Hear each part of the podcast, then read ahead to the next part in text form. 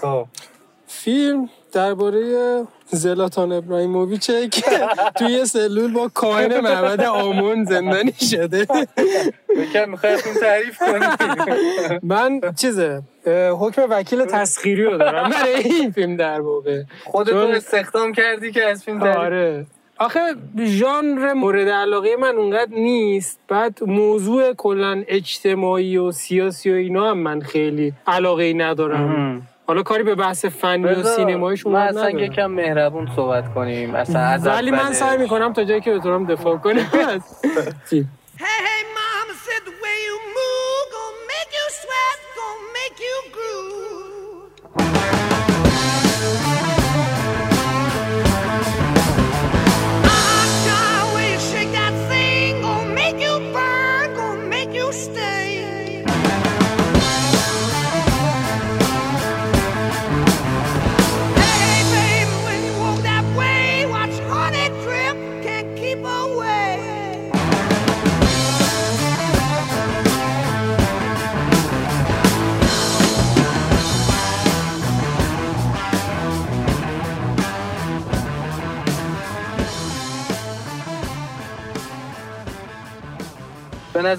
فیلم بر اساس یه فکر کلی یا یه صنعت هنری ادبی کلی به نام تمثیل بنا شده.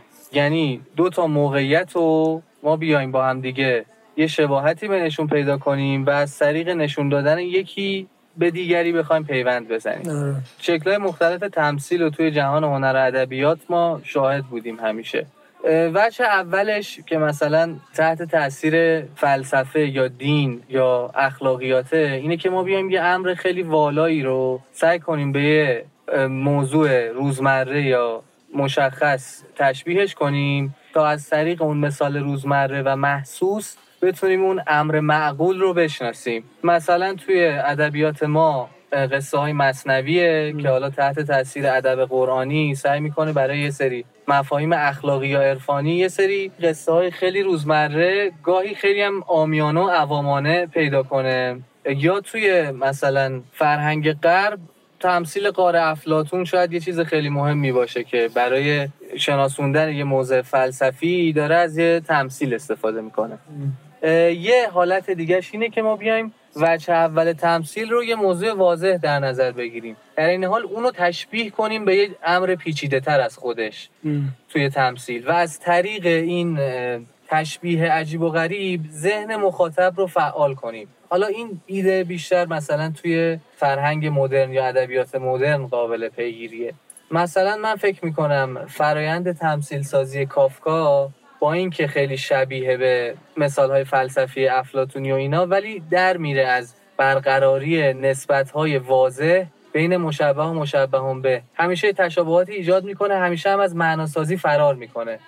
اما تو این فیلم اتفاقی که افتاده اینه که یه امر واضح به یه امر واضح تشبیه شده. آره. و ما خیلی سریع متوجه این تشبیه میشیم. یعنی دقیقه ده فیلم تقریبا ما متوجه میشیم که خب اختلاف طبقاتی موجود توی جامعه مدل سازی شده تمثیل شده در این حالا بنا یا این نظام مناسبات و روابطی که بر اساس طبقات بنا شده هر طبقه یه میزان غذا یا رزق از بالا میاد از طبقات بالاتر به طبقات پایینتر و منازعات خودش رو در پی داره دیگه. دقیقه ده ما اینو متوجه میشیم. یه مقدار زمان لازم داریم که اینو هضمش کنیم که خب با وجوه خشنش حالتهای مختلفی که ممکنه پیش بیاد آشنا بشیم. یه ذره جلوتر وقتی که همسلولی شخصیت اصلی عوض میشه و یه مقدار این جهان داره گسترش پیدا می‌کنه یه جمله خیلی مهم اون زنه میگه که البته جمله واضحیه ولی خب دیگه کامل می‌کنه به نظرم تمثیلو که اگه هر کس به اندازه خودش مصرف کنه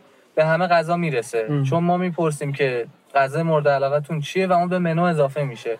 هر کی به غذای خودش راضی باشه همه هم فرقی نمی‌کنه تو چه طبقه باشن تا اینجا فرایند تمثیل برای من تموم میشه. یعنی هیچ کشف دیگه ای نیست بر اساس این شباهتی که فیلم تونسته ایجاد کنه بین جهان فیلم و جهان واقع.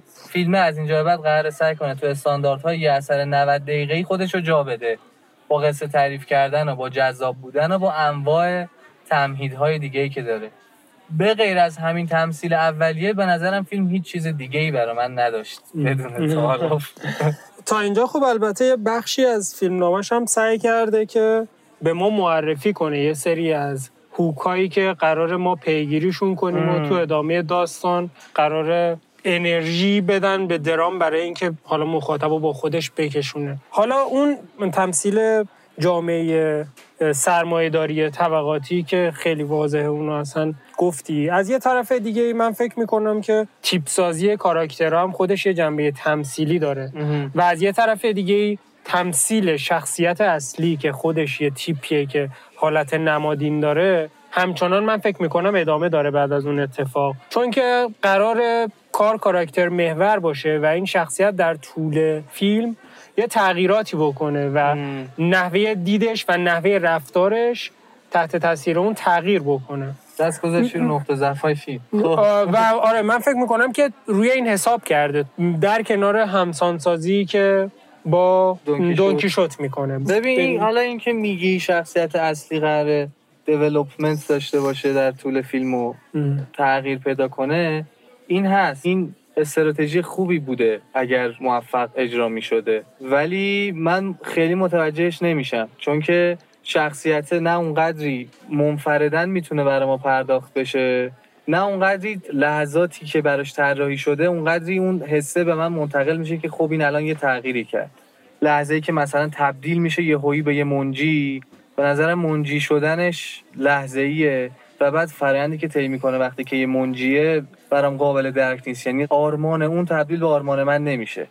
اول فیلم سوالای اون سوالای منه. ما دو تا شخصیت می‌تونیم با هم دیگه یکی بشیم. ولی تو انتهای فیلم آرمان اون آرمان من نیست.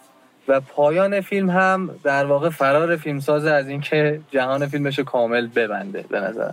فکر می‌کنم یکی از مشکلاتی که باعث میشه منتقل نشه کامل این روند تغییر شخصیت اتکای بیش از حد روی دونکیشوت و اینکه مخاطب اگر دانش دونکیشوت رو نداشته باشه اگر دونکیشوت رو نخونده باشه شاید بخش زیادی از سرنخهای فیلم و اطلاعاتی که مربوط به کاراکتر میشه رو متوجه نشه. یه نمونه خوبش همون پایانیه که داری میگی که تو میگی پایان خیلی پوچه. پایان خیلی دونکیشوتیه حتی جمله دونکیشوت رو داره روش می‌خونه من دونکیشوت رو خوندم متاسفانه منتها. بازم نفهمیدم خب شاید پس مسئله شاید مسئله زمینه های. شگیری دونکیشوت هم پس باید اینجا مطرح کنیم خانش دونکیشوتیمو مثلا اگه سعی کنیم خانش دونکیشوتی از شخصیت اصلی رو بدیم. دونکیشوت یه کسیه که با مطالعه رمان های شهسواری یهویی اسکل میشه و فکر می‌کنه یه پهلوانیه که باید مدل اون رمان ها زندگی کنه و ماجراجوییش رو شروع کنه و حالا اتفاقات واضح جهانش رو می‌بینه و اونا رو تعبیر می‌کنه به ماجراهای پهلوانانه سعی می‌کنه اولای مختلف رو شکست بده و این وجه دونکیشوتو می‌تونم با اون وجه منجیگونگی کاراکتر اصلی در تناظر ببینم که کاراکتر اصلی ما هم یهویی احساس می‌کنه که خب من یه آرمانی دارم و باید بذارم همه به غذاشون درست برسن و اینا. منتها نه جنس قهرمانی شخصیت مثل دونکیشوته که بر اساس وهم و هجوامیز باشه شکل قهرمان سازی این فیلم شکل قهرمان پردازانه که انگار از من می‌خواد با این قهرمان همراه بشم به جای اینکه مدل سروانتس شخصیتش رو حذف کنه. و در نهایت پایان بندی هم که فیلم داره به نظر ما پایان بندی دونکیشوت متفاوته مم. توی دونکیشوت اه، یه تحلیل خیلی عمومی که راجبش میگن اینه که دونکیشوت یه ایدالیسته سانچو پانزا یه رئالیسته دونکیشوت هی داره ذهنش رو درگیر اتفاقات مختلف می‌کنه در حالی که سانچو پانزا غذاشو می‌خوره. اگرم درگیر مشکلی باشه سعی می‌کنه مشکل رو حل کنه. در نهایت رمان دونکیشوت حالا اسپویل هم داریم می‌کنیم دونکیشوت دونکیشوت می‌فهمه که اشتباه کرده. به دید سانچو پانزایی انگار دست پیدا می‌کنه. اما شخصیت اصلی این فیلم نه خیلی اشتباه کرده نه خیلی حجم میشه نه چیزی که بهش می‌رسه انگار اونقدری خلاف مسیریه که طی. کرده. نگاه کلی اگه بخوایم به دونکیشوت داشته باشیم یکی از تفسیرهایی که از روی این کتاب میشه اینه که داره درباره آدمی صحبت می‌کنه که با ارزش های یک دوران دیگه در یک دوران دیگه داره زندگی بله. می‌کنه حالا من فکر می‌کنم اختلاف ما توی تطبیق کاراکتر دونکی شد با شخصیت اصلی این فیلم توی مسئله زمانه. اینکه تو چه زمانی داری اینو دونکی شد در نظر می‌گیری و من چه آها. زمانی؟ ما دو تا نگاه متفاوت داریم. تو داری میگی که این آدم تبدیل میشه به دونکی شد در طول فیلم. تو میگی از قبل فیلم دونکی من. میگم این آدم از قبل فیلم دونکی شده. از همون لحظه ای که تصمیم می‌گیره با خودش کتاب بیاره توی زندان داره یک جنبه ایدئالیستی تریپ روشنفکری داره از خودش نشون میده که جنبه دونکیشوتی این کاراکتر من در نظرش می‌گیرم. و این جنبهش هم به نظرم در طول فیلم همونجوری که میگی دونکیشوت تمسخر میشه به نظرم این جنبه کاراکتر در طول فیلم داره تمسخر میشه. اینکه این؟ آدم کتاب آورده با خودش جایی که شمشیر میارن و نمی‌دونم چاقو میارن و حالا هر کسی یه چیزی.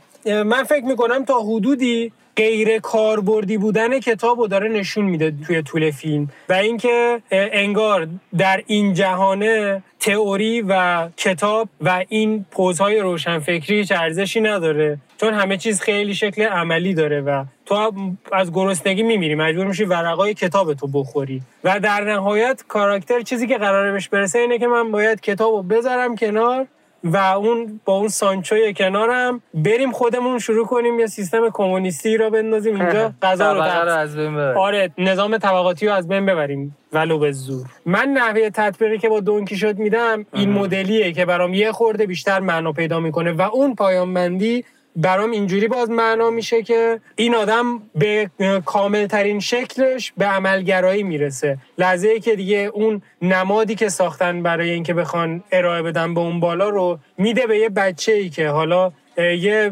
نماد زنده است میده به اون و اونو می‌خواد بفرسته بالا. دیگه به دنبال این نیست که یه, آره، یه ایده بفرسته یک انسان رو می‌خواد بفرسته اون بالا برای اینکه بخواد به نمایندگی از خودشون باشه. و فکر می‌کنم اون جمله های پایانی هم حالا قرار بوده تا حدودی اینو نمی‌دونم شاید تقویت کنه یا حداقل اینکه سرنخ بده که اینو باید با اون پیش زمینه فیلم و با اون دست از نمادها بررسی کنیم. و حالا این حرکت کاراکتر توی اون تاریکی هم به نظرم همون مرگ این آدم یعنی قبول شکست این آدمه. این آدم داره قبول می‌کنه که دوران اندیشه های من و آرمان های من تموم شده. دوران این بچه هست و این نسلی که داره اینجوری زندگی می‌کنه باید.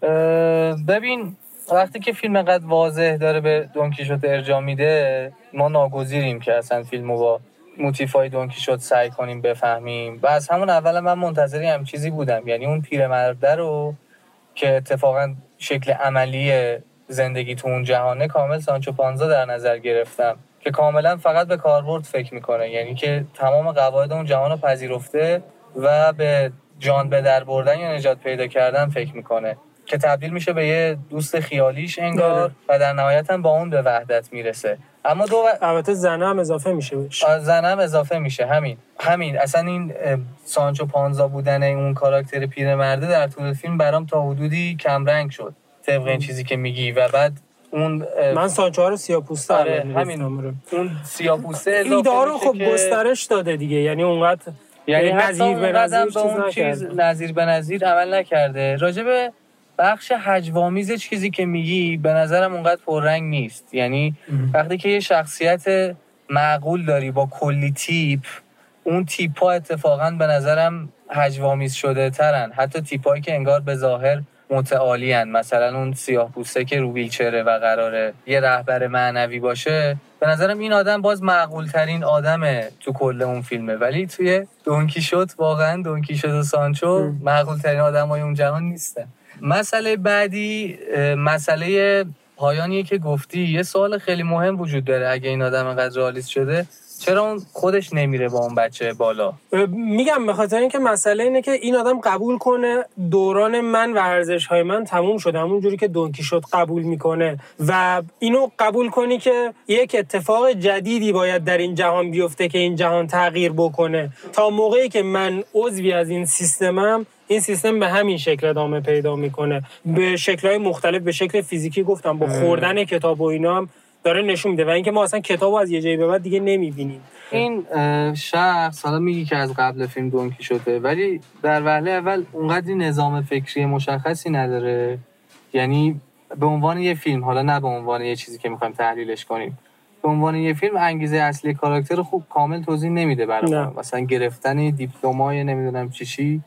به خاطر اون من خودم بیام بندازم این باز وضعیت. از جنس همون حماقت دونکیشوتیه یه جایی نه. که یه زندانه که همه مجبور شدن بیان به نظرم اگه قرار حماقت دونکیشوتی باشه هم بیشتر باید به ما بگه که این حماقت دونکیشوتیه و بعد این این که که کتاب دونکیشوته داره با خودش شعر کافی نیست. آفرین کتاب رو میاره بعد کتاب از یه جایی به بعد اصلا نیست انگار تو فیلم. آره. به نظرم حاصل تشتت و پرگویی فیلم سازه یعنی خب گفته بذار مثلا یه دونم رهبر معنوی بذاریم. مثلا راجع به این بخش جهانم ما نظر خودمون رو گفته باشیم. به نظرم تمثیلش در واقع کاربردش تموم شده. بعد نتونسته با کمک اون تمثیل جهان به وجود بیاره که جهانه به صورت خودبسنده گسترش پیدا کنه. برای همین مجبور شده صرفا هی به کمک تیپ سازی سعی کنه حرف بزنه بیش از اون که بتونه جهان اضافه کنه. و حتی توی اون تیپ سازی ها هم به نظرم موفق نبوده. وقتی که توی فضای بسته داری که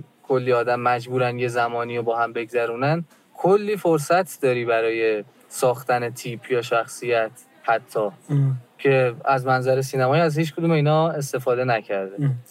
من فکر می‌کنم که یه بخشی از این که از سیستمای نمادی مختلف و از جهانبینی های مختلف انگار می‌خواد آدم وارد کنه فکر می‌کنم برای اینه که می‌خواسته مثلا جامعیتی بده به جهانی که ساخته. مثلا نماد بالا و پایینش یا یه دفعه مذهبیه. یه دفعه مثلا پایین 333 یعنی 666 نفر توی این ساختمون هستن.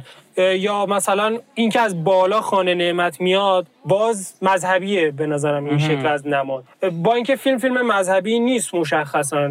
یکی دو تا ارجاع مذهبی خیلی کوچیک داره توی دیالوگا که اونام ارجاع مهمی نیستن واقعا. فکر می‌کنم که می‌خواسته مثلا حالا با تمسک به این نمادهای جهانهای مختلف یه خورده جامعیت بده به این جهانش ولی می‌تونم اینو قبول کنم با توجه به اینکه موقعی که این همه نماد مختلف داری تو در نهایت مجبوری که همه اینا رو فدا کنی و یه سیغلی از جنس اون جهان خودت بهشون بدی. نمی‌تونی به شکل خام از همه اینا استفاده کنی و به شکل رندوم. کنار هم قرار گرفتن اینا باید شبیه قطعات پازلی باشه که مکمل هم دیگه بشن. در کنار هم صرفا ننشسته باشن.